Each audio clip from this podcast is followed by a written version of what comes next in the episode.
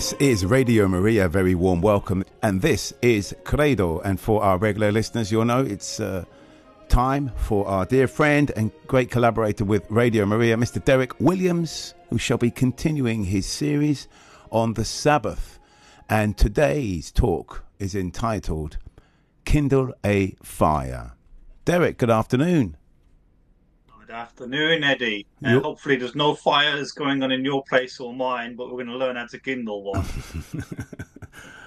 I'm ready. I'm good. I'm good to go. yeah, I'm good too. to go. Good. All right. On a hot spring day. Exactly. Exactly.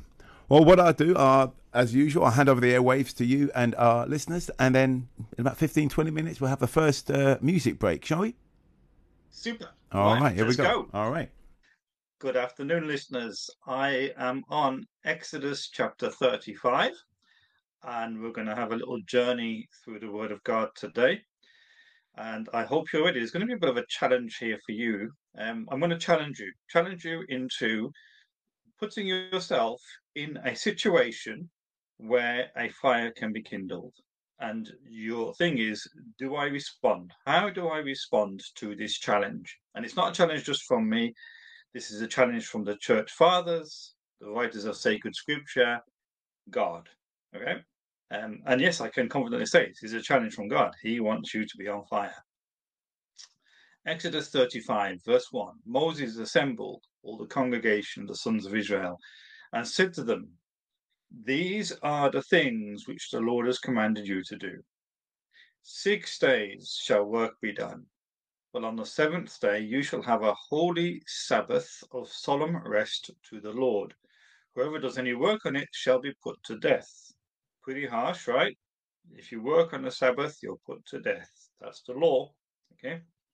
But it doesn't finish there. You shall kindle no fire in all your habitations on the Sabbath day. So the commandment is you will not kindle a fire. Okay, so in a sense, there's a safeguard there. So let's put ourselves in the 21st century. Let's put ourselves in your in your normal household, well, normal household. Let's play a traditional household. Mine is a traditional household. I know many of my friends have got traditional households. Okay, what we call traditional in in the slightly older sense of the word, in that the man is doing the work, he's going out and doing the work and bringing in the money, and the wife is taking care of the household. Okay, that's how me and some of my friends live. Now, let's take that, tradi- that traditional model um, and apply this thinking to it. And what God is doing in this is He's saying that the woman, also the wife, must also take a break. So you cannot cook. You cannot light a fire to cook on the Sabbath. So what you do, in practical sense, is you do all your cooking on the Friday. You cook your bread and you prepare your meal for the Sabbath on the Friday, the sixth day, as the Israelites call it. And then on sunset, uh, everyone gathers for the Sabbath meal, and the wife is the one who leads the Sabbath meal by lighting a couple of candles, singing the Sabbath blessing, and and uh, having the table led with the first meal of the Sabbath. Um, so no more cooking to be done until after the Sabbath is finished. So the wife gets a break from the cooking, which was a big deal when we when Lynn and I first got married. Um, we're going to be celebrating 28 years of blissful marital harmony this coming Saturday, the 13th of May. Um, and in our first few years of marriage, I mean, Lynn, Lynn is the cook. Okay, I, I can cook stuff, but Lynn can cook. She can really, she really knows how to put on a really nice meal. So Sundays would be roast dinner, and when the children were very small, and um, we'd take them to mass, take them to the park. I'd have a, I'd, I'd keep the children occupied. Lynn would cook a roast dinner, and this was our Sunday. But after a while, Lynn said, "You know, we're meant to be resting on Sunday, and I find myself um, cooking this huge meal." And and I was sort of in agreement with her. I said, "Yeah, you know, I know. I see you sweating in the kitchen." And although I'm in there afterwards tidying things up, nonetheless, you're there in the morning sweating away in the kitchen making a meal. So she then says, Well, why don't I do something simpler on Sunday so that I can also have a rest? Bang. So we've done that for the last 20 years or so. Um, but the, the point of the message is this this applies to Christmas as well. Often it's down to the to the woman of the household to prepare this meal. and to sweat it out when everyone else is having fun. God is the one who is trying to protect us from this by saying there's no kindling of a fire on a Sabbath. All right. Now it has got a double meaning. So let's we need to take a look at the other meaning of it. I'm just giving you like the the context, as it were, to give the wife a break as well as her husband, so everyone can rest. But here's here's a bit more context for you. Okay, a different a different twist on the on the narrative. You do not kindle a fire on a Sabbath day. You listen to the word of God, which means that on the Sabbath day, it is God kindling the fire. okay, God is the one who will kindle the fire on the Sabbath. You relax, you rest, you listen to the word of God, and let God do the kindling. And in fact, that's the way it should be. Okay, the only way you're going to get a fire going in your heart is if God kindles it. One of the great things about taking a day of rest each week is we start to encounter the providence of God. We start to realize that our journey in faith is God's work, not ours work. If we're constantly keeping ourselves busy, if we're constantly at work, constantly working at stuff, we never, we rarely tune in to the providential nature of God. Okay, by taking a break, by confronting our own weaknesses, we can see that God is in charge, not us. Okay, now I want to take a look at the the actual context of where this passage lies. Do I do that first, or do I do the other one first? I'm going to do Ezekiel first. Okay, let's do Ezekiel first, because this is this is the Sabbath meal, if you like. Okay, Ezekiel chapter 2. This is what you should be doing on the Sabbath day. Right? Ready for this one. Ezekiel 2. The Lord said to me, Son of man, stand upon your feet, and I will speak to you. And when he spoke to me, the Spirit entered into me and set me upon my feet, and said, Son of man, I send you to the sons of Israel. Verse 6 Son of man, be not afraid of them, nor be afraid of their words. Again, be not afraid of their words. And verse 7 You shall speak my words to them. Now, this is verse, verse, verse, verse 8. My glasses, I need new glasses. Son of man, hear what I say to you. Be not rebellious like that rebellious house. Open your mouth and eat what I give you. And when I looked, behold, a hand was stretched out to me, and behold, a written scroll was in it, and he spread it before me, and he had words on it. Chapter 3 He said to me, Son of man, eat what is offered to you. Okay, that's twice he's used the word eat. Open your mouth and eat what I shall give you, and then, Son of man, eat what is offered to you. Eat this scroll and go speak to the house of Israel. So I opened my mouth, and he gave me the scroll to eat, and he said to me, Son of man, eat the scroll that I give you. Fill your stomach with it, and I ate it. And then he says, Go get you to the house of Israel, speak my words. Verse 10. Moreover, he said to me, Son of man, all my words that I shall speak to you, receive in your heart and hear with your ears, and go to the exiles and speak to your people. So the, the, the prophet Ezekiel is told not to be afraid of the words of the people, but to um, eat God's word and to speak God's word. So the people will be speaking their word, but the prophet is going to be speaking God's word. The words of the people are probably going to be rebellious because God says, Be not like this rebellious people. So they have obviously thrown out God's. Um, they've obviously thrown out God's commandments at this point, and hence they're in exile in Babylon. And God is saying to them, I want you to speak to them. So, what's the purpose of God speaking to the people of Israel through the prophet Ezekiel? the people are rebellious. They're disobeying God's law. And in fact, they specifically disobeyed the Sabbath law. There was idolatry, but more specifically, it was based around the Sabbath. They would not they would not stop working on the Sabbath, and they would not prevent their slave and their servants and their other workers from working on the Sabbath. So they broke the Sabbath law. But God doesn't give up on them. God gives the prophet Ezekiel a special gift, a charism, if you like. He shows him the word of God and he says to the prophet, Eat my word. Now, we are called to do exactly the same thing. We are called to consume the Word of God, to eat it, to chew it. Okay. The word that I found today, a word that I've heard before, but which I never really understood, is to masticate. Okay, masticate, M A S T I C A T. And the, the description of the word is a technical word to describe the act of chewing, to chew, to reduce to a pulp. And the, the purpose of the word is that when you take, let's say, a piece of steak or a, a piece of lamb or something like that, you chew it and chew it and chew it to get all of the nourishment out of it and to make it very easily digestible. Now, God wants to do the same with His Word. He wants us to chew the Word of God over and over and over to get all the nourishment out.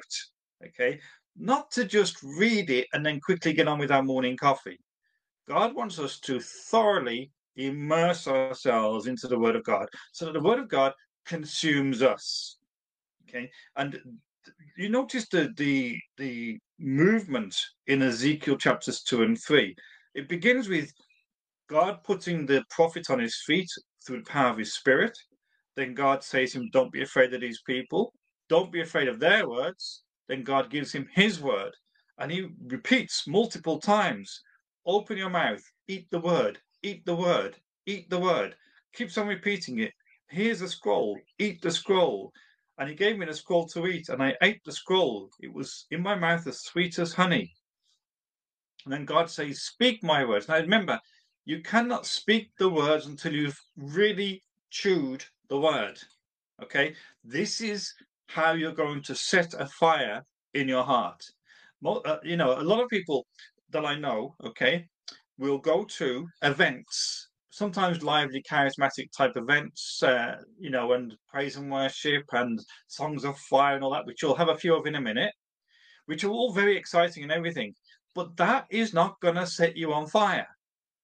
The word of God is what's going to set you on fire. Okay. Now, if you take a look at the apostles, they spent three and a half years listening to Jesus teach, both publicly and privately, chewing the word of God for, for three and a half years without many distractions. No mobile phones, no laptops, computers, no uh, no household chores or anything because they're out on the road all the time. So it was all word of God, listening to Jesus teaching, and Jesus taking them on one side all the time, listening to him give them personal guidance. Then, after three and a half years of that, Jesus gives them the fire. Okay, so think about it. The apostles themselves spent three and a half years listening to the personified word of God teaching them before he would give them the fire of the Holy Spirit and they were ready for mission we need to learn this principle that it's through careful digestion of God's word, eating the word of God slowly, day by day, letting that word penetrate into the very core of our being. And that, that will set a fire in us. And then the fire comes from the Holy Spirit to increase the fire that's already in the soul. This fire we start by reading the word, and then God can reveal himself to us through his word. Now, I'm going to share a few thoughts regarding this from an, an incredible author, um, a father, Leiva-Merikakis, who wrote a book called Fire of Mercy, Heart of the Word. Um, I've got one volume of this in front of me. It's 700 pages long. There's four volumes altogether. And here's one of the things he says. Right, he talks about a cordial reading of God's word. Cordial, a friendly, a loving reading. Um, is a, and he says this a cordial reading, as I envisage it, is a reading in the manner of the fathers, who, while being the great philosophers, theologians, teachers, and linguists of their time, never forgot that, above all controversies regarding particular interpretation, the Word of God, intended to strike their hearts and evoke from them a response aimed at striking the heart of God. So the Word of God is meant to strike our hearts in great power, and then we respond to it, and our response strikes God's heart. There's a challenge for you. Then um, then he goes on to he then quotes um, intercessions for morning prayer. Inflame our hearts that they may ardently thirst for you and hasten with keen desire to be united with you. So we ask God to inflame our hearts. We ask God to kindle the fire. We cannot kindle that fire. God has to kindle that fire. Now, God wants to come to us where we are. So he came to the prophet Ezekiel, who was obviously, it says in the end of chapter one, um, I fell upon my face and heard the voice of one speaking, and God said, Son of man, stand on your feet. So the Spirit entered into me and set me on my feet. All right. And this is what the what Merikakis says. God wants to reach us where we are. So wherever you are now, both spiritually, emotionally, psychologically, physically, wherever you are at, God is reaching you now, beginning with your senses. This is what Mary Merikakis says. God wants to reach you where you are, beginning with your senses. For it is He who created them and implanted them in us as our road to Him. So your senses are the beginning of your journey towards God. What you've come to is beyond the senses, but you begin with the senses. Now, the heart in love with God delights in the least detail of his presence and precisely in the inexhaustible multiplicity of the ways by which God comes to it. And it finds the proof of God's unfathomable depths. Depth, depth, not debt, depth. Such was the case with the great father of the church, Origen, who he says is the master of all cordial reading. Cordial. I thought, well, what does cordial? Let me let's do a little etymology of the word cordial. Okay, cordial, warm and friendly, stimulating. The actual word has got the three letters in cor, C O R, which are the Latin word for heart. And it used to mean to give heart, heartfelt, or pertaining to the heart. Now we have this other word called cardiac. But originally in the Middle Ages, it was cordial, which means heartfelt.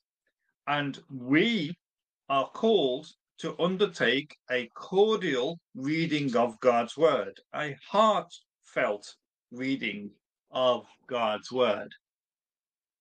So that is Ezekiel. This is God speaking to you.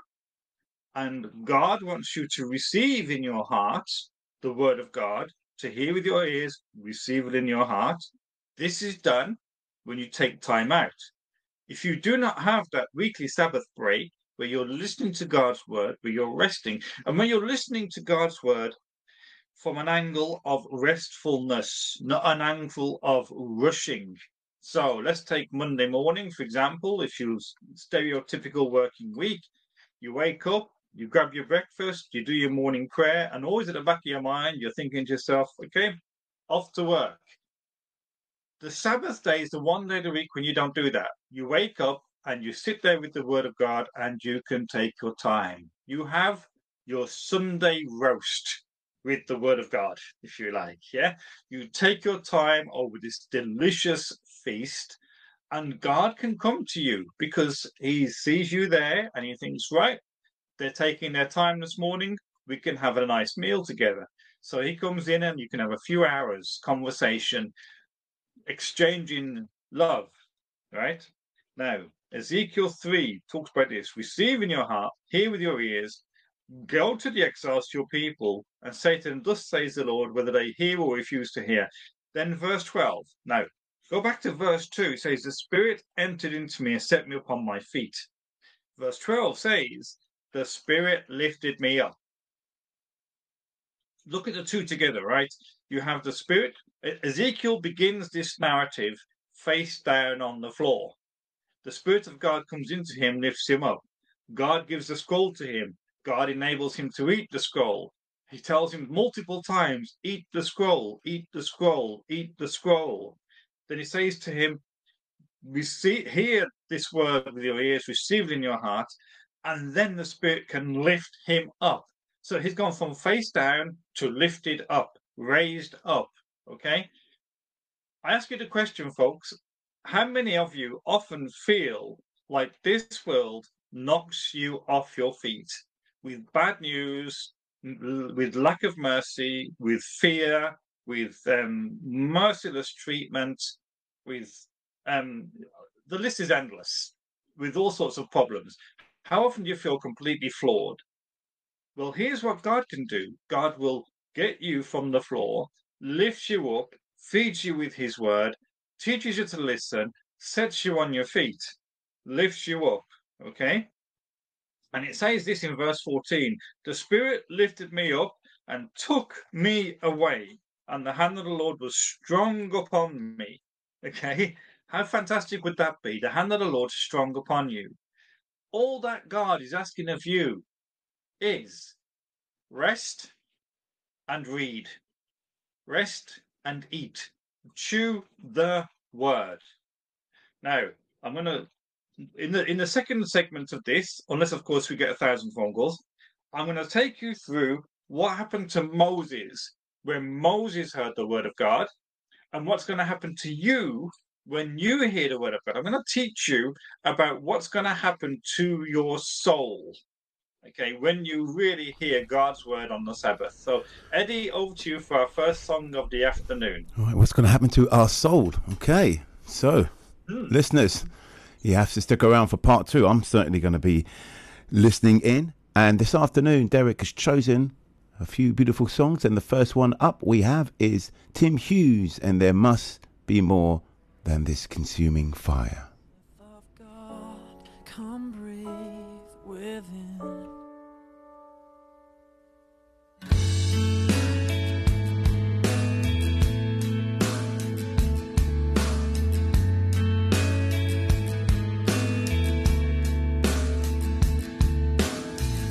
must be more than this. Oh, breath of God, come breathe within. There must be.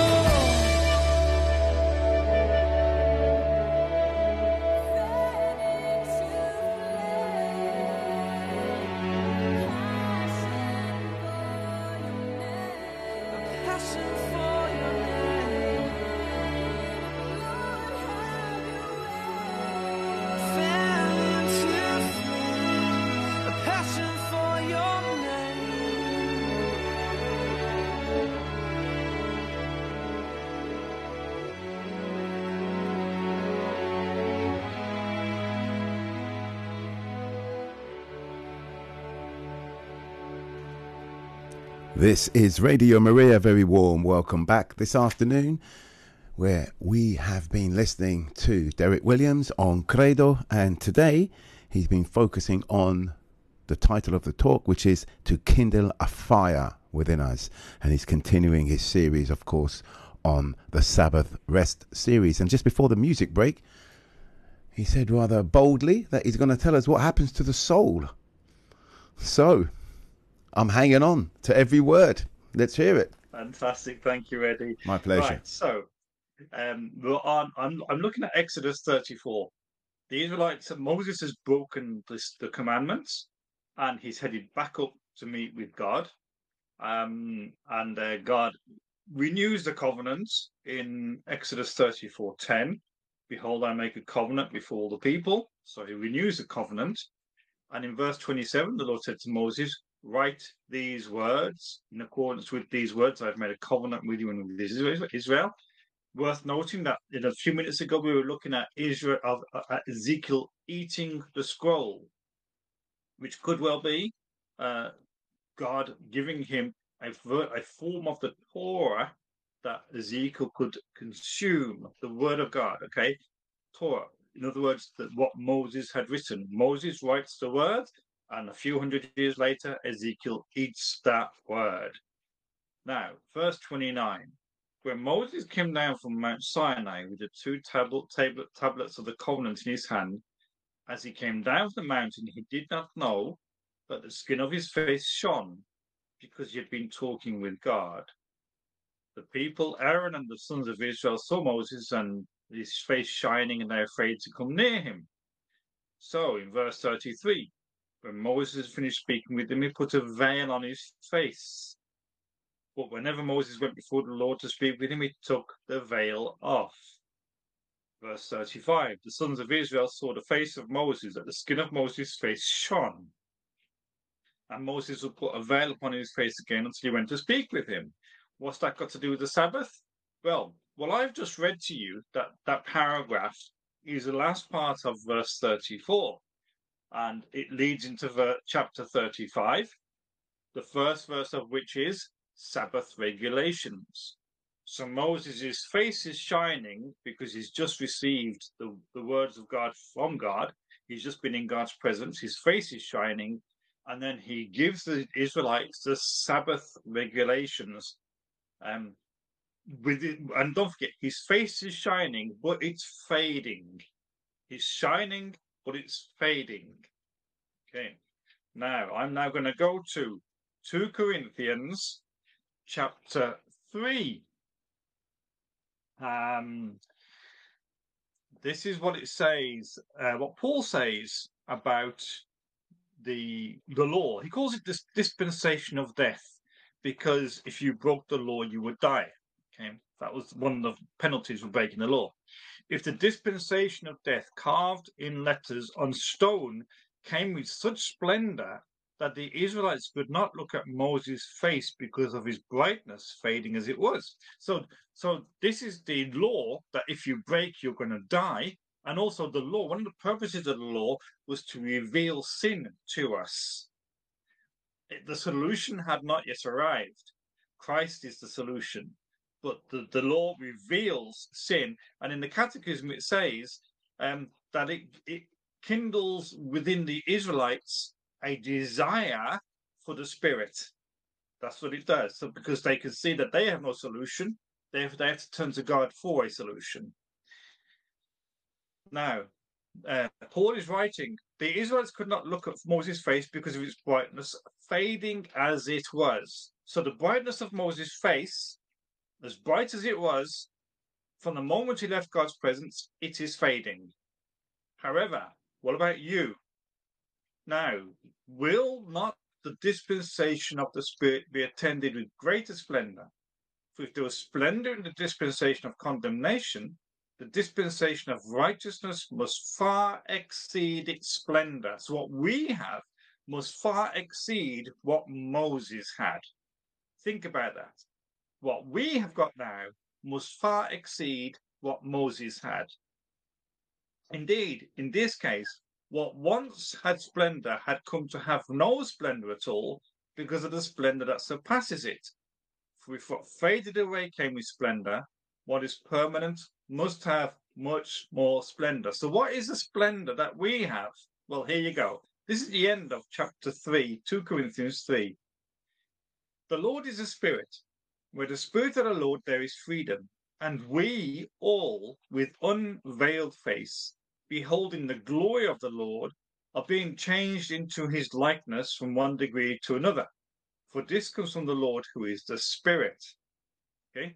We all, with unveiled face, are being changed into his likeness from one degree of glory to another. If I skip a little bit, verse 16 of chapter 4. We do not lose heart. Though our outer self is wasting away, our inner self is being renewed every day. For this slight momentary affliction is preparing for us an eternal weight of glory beyond all comparison. What's this got to do with the Sabbath?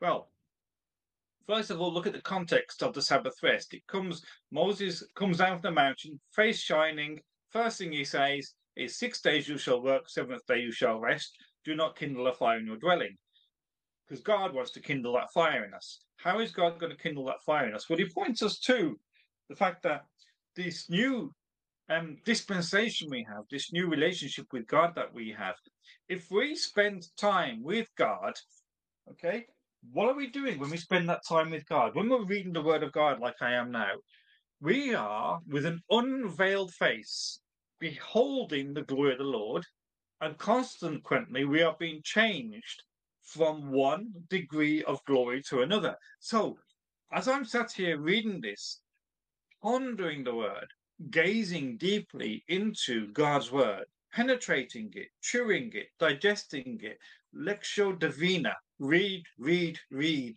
and letting that word penetrate into my heart, my soul is being transformed. So, what's happening inside of me is this my though my outer man is wasting away, my inner man is being renewed every day. My soul is being made new every day and is radiant with the glory of God. Say this, we all with unveiled face behold the glory of the Lord and are being changed into his likeness from one degree of glory to another. So as you gaze upon the word of God, as you penetrate the depths of God's word, letting God Spirit lead you your soul is being transformed into light, being transformed from one degree of glory to another into God's image.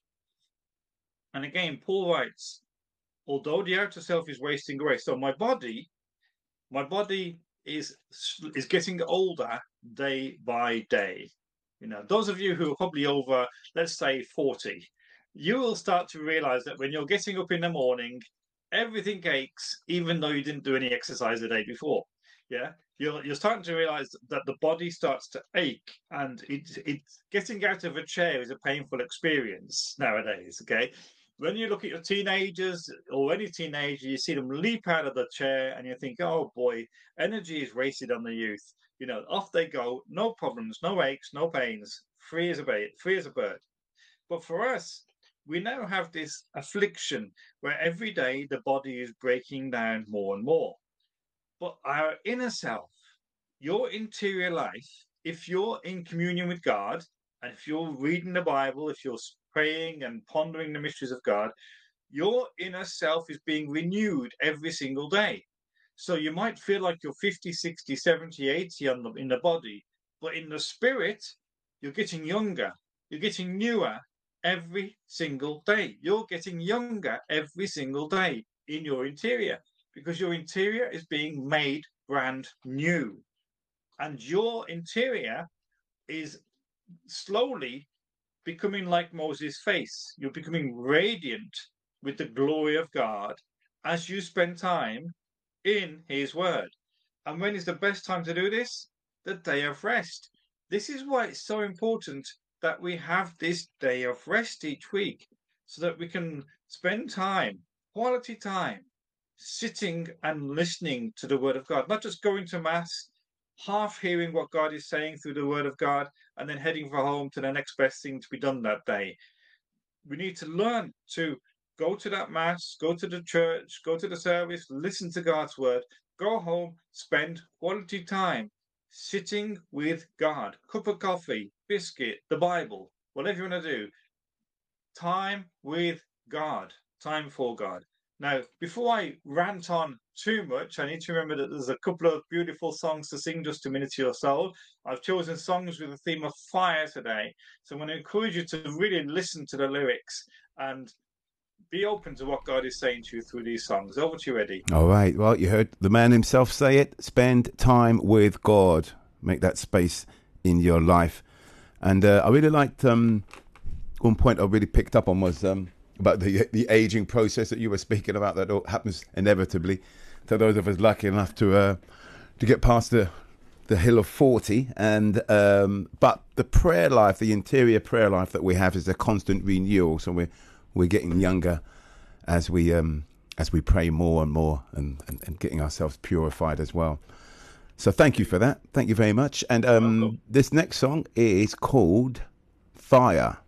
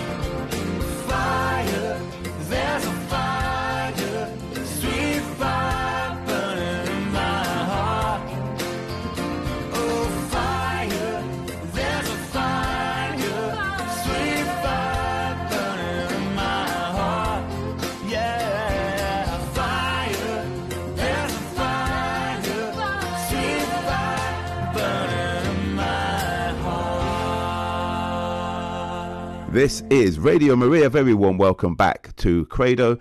And you've been listening to Fire. There's a fire song.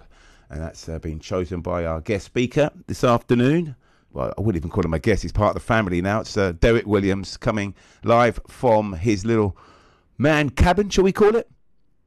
That's a Poustinia, Eddie. Man cabin. Poustinia. oh, Poustinia. Pust- okay, gotcha. A Poustinia.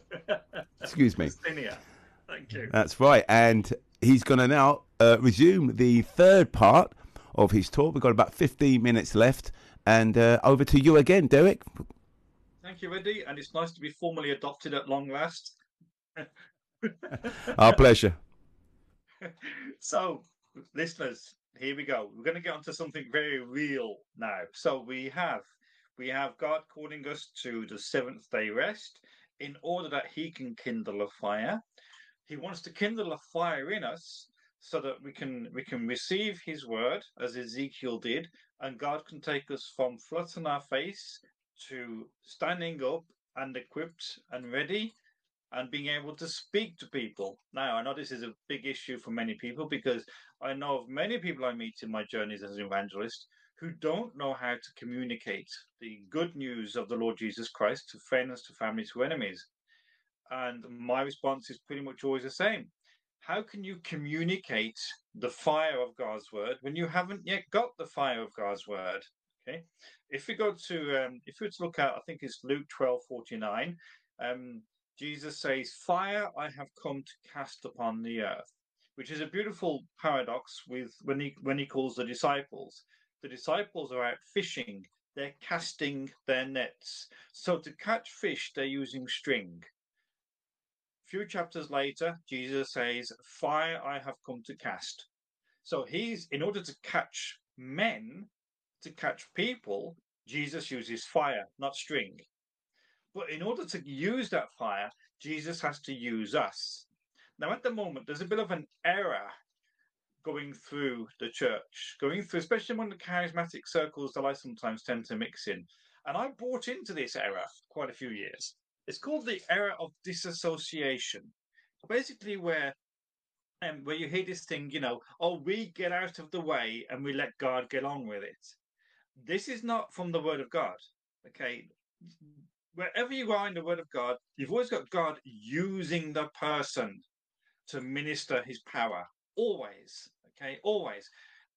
We can go to the most basic thing. Way back in the book of Genesis, chapter six, God doesn't say to Noah, "Okay, I've built you an up an ark. Can you get on it?" God says to Noah, "Build me an ark." So Noah has to get in there and get his hands dirty and build the ark. A bit later on, um, you've got Moses standing by the ocean, and God doesn't say to Moses, "Get out the way, I'm going to part the waves." God actually says to Moses, "Raise your staff," and then He parts the waves. So it's not disassociation; it's it's the people actually being used by God for God to display His power. You get the same in the New Testament. You get um, Peter and John walking near the Temple of Jerusalem, and wherever that people wanted their shadow to fall upon them so God wasn't saying, get out the way, Peter. He was saying, Peter, I need to use you. Okay. I think Eddie's got a question. I have, yeah. Sorry to, to butt in there, but um, you, you mentioned that uh, there, was, there was an error of disassociation that you, you might have found in the mm. the new charismatic movement, yeah? Yeah, yeah, yeah. Okay, okay. What are they more like get out the way and let God work?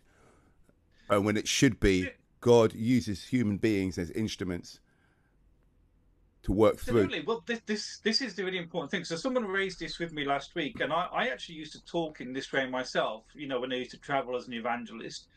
But it dawned on me that actually, no, the grace of God comes through the evangelist and the apostle and the healer and the intercessor. God uses us; He gives us the grace that's then imparted to the person. Mm. And this this uh, lovely lady I was talking to about it, she was she was sort of saying, "Oh, we have to get out of the way so that God can work." And I says, "No, no, no. God uses us. God gives us the minister the gift of healing. God right. gives us the gift of prophecy. Like in like in the in in I was talking about Ezekiel. God did not just rescue the the Israelites from Babylon. He sent Ezekiel. he sent a man, and he wanted to use this individual to bring the Israelites back and he uses Cyrus, the pagan king, to set the Israelites free. So he's always using an individual. He didn't just come in the flat. He just sorry, Ed, you, no, no, absolutely, no. I'm listening. Uh, um, would you say the same would be uh, valid for the sacrament of confession when God uses the priest to, to, to for his forgiveness through the priest? Yes, but once again, here's the error. Here's the error. I meet many people who think that it's okay just for them to confess their sins directly to God. Once yeah. again, the, the error of disassociation. No, God has given us a sacrament which is administered through a human being, mm. an, an, anointed, appointed, and ordained person. Yeah. And as Catholics, we're obliged to use that sacrament. Because mm, obviously, the, some critics of Catholicism will say, "Well, what you don't you don't need somebody to to tell your sins to, some man you've never met before or who doesn't even know you, but it's God working through him." Yes, right. but more than just you working through him, he is the instrument mm. of God's mercy. Okay, that's very important because sometimes when we use the word God works through me, uh, no, God doesn't just work through me, God manifests his power through the words I speak and the actions I do. So it's very much, I'm very much a part mm-hmm. of what God wants to do. Now, for those people who say you don't need to confess your sins, well, James would contradict you. James would say, confess your sins to one another. Right. So you don't confess your sins directly to God. You confess your sins to a, you know, in our case, a person. Mm-hmm. And it's a very important part of the sacrament. You know, even even when we go to mass, we stand there in the presence of our community.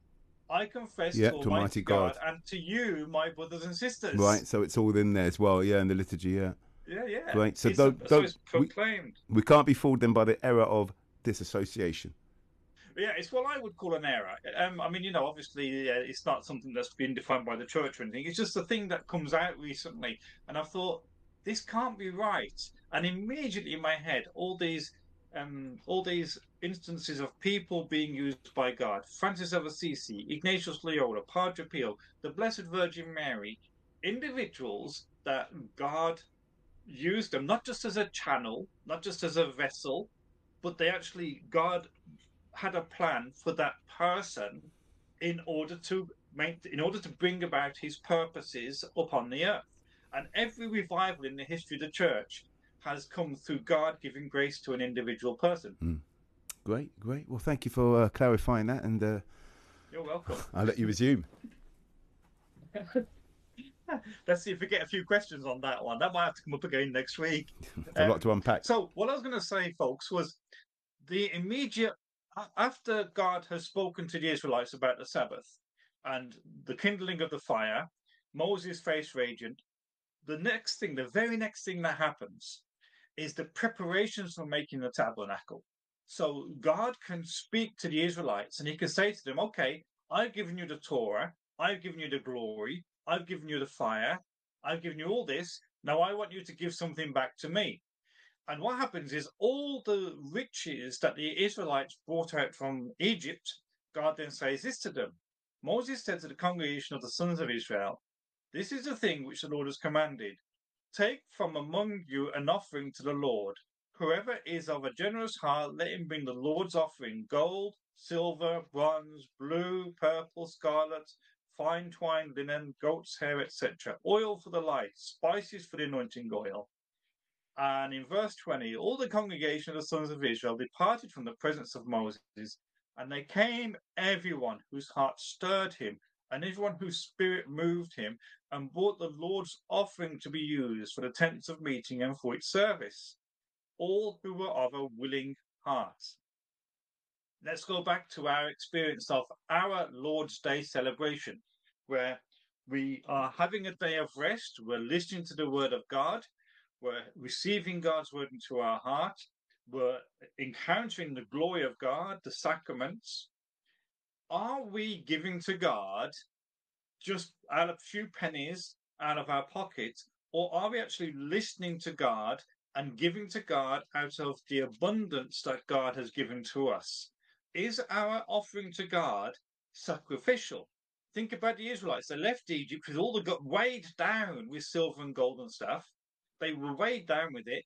They head into the desert thinking we're rich. And what does God convict them of? He says to them, No, will you bring that and use it to build the temple? So I say to you people out there, you listeners out there, will you bring your offering to the Lord to be used for the building up of the kingdom of God. And I say that now, knowing that in a few weeks' time there's going to be a, a radio marathon in a few weeks, a radiothon for Nigeria. And we should be thinking, how can I give a sacrificial offering in to Radio Maria to build the kingdom up in Nigeria? Eddie, we've got one more song to go, haven't we? Great, yeah, no, that's uh, that's brilliant. And uh, the last song of the afternoon is Paul Wilbur, and again, fire is is the theme, and this one's called "The Fire of Your Love."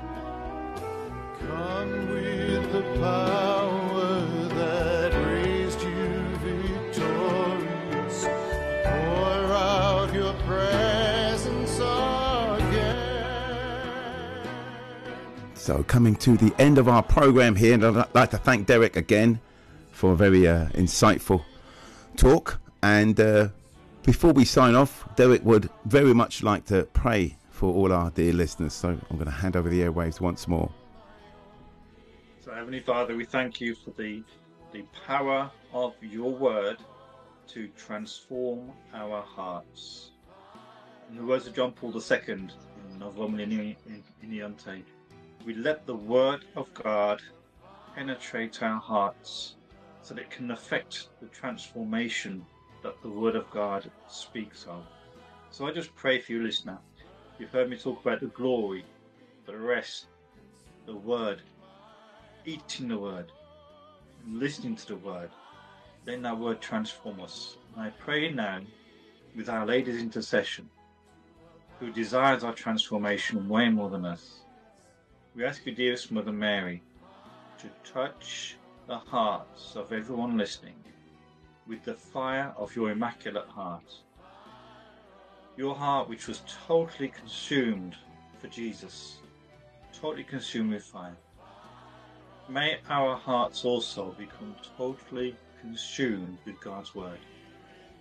I ask you, Blessed Mother, to pour into all the listeners the grace to spend time in the presence of God, to truly rest on the Lord's day, to encounter God. I pray for everyone listening that they will have a truly powerful and blessed encounter with the Lord Jesus Christ on the Lord's day.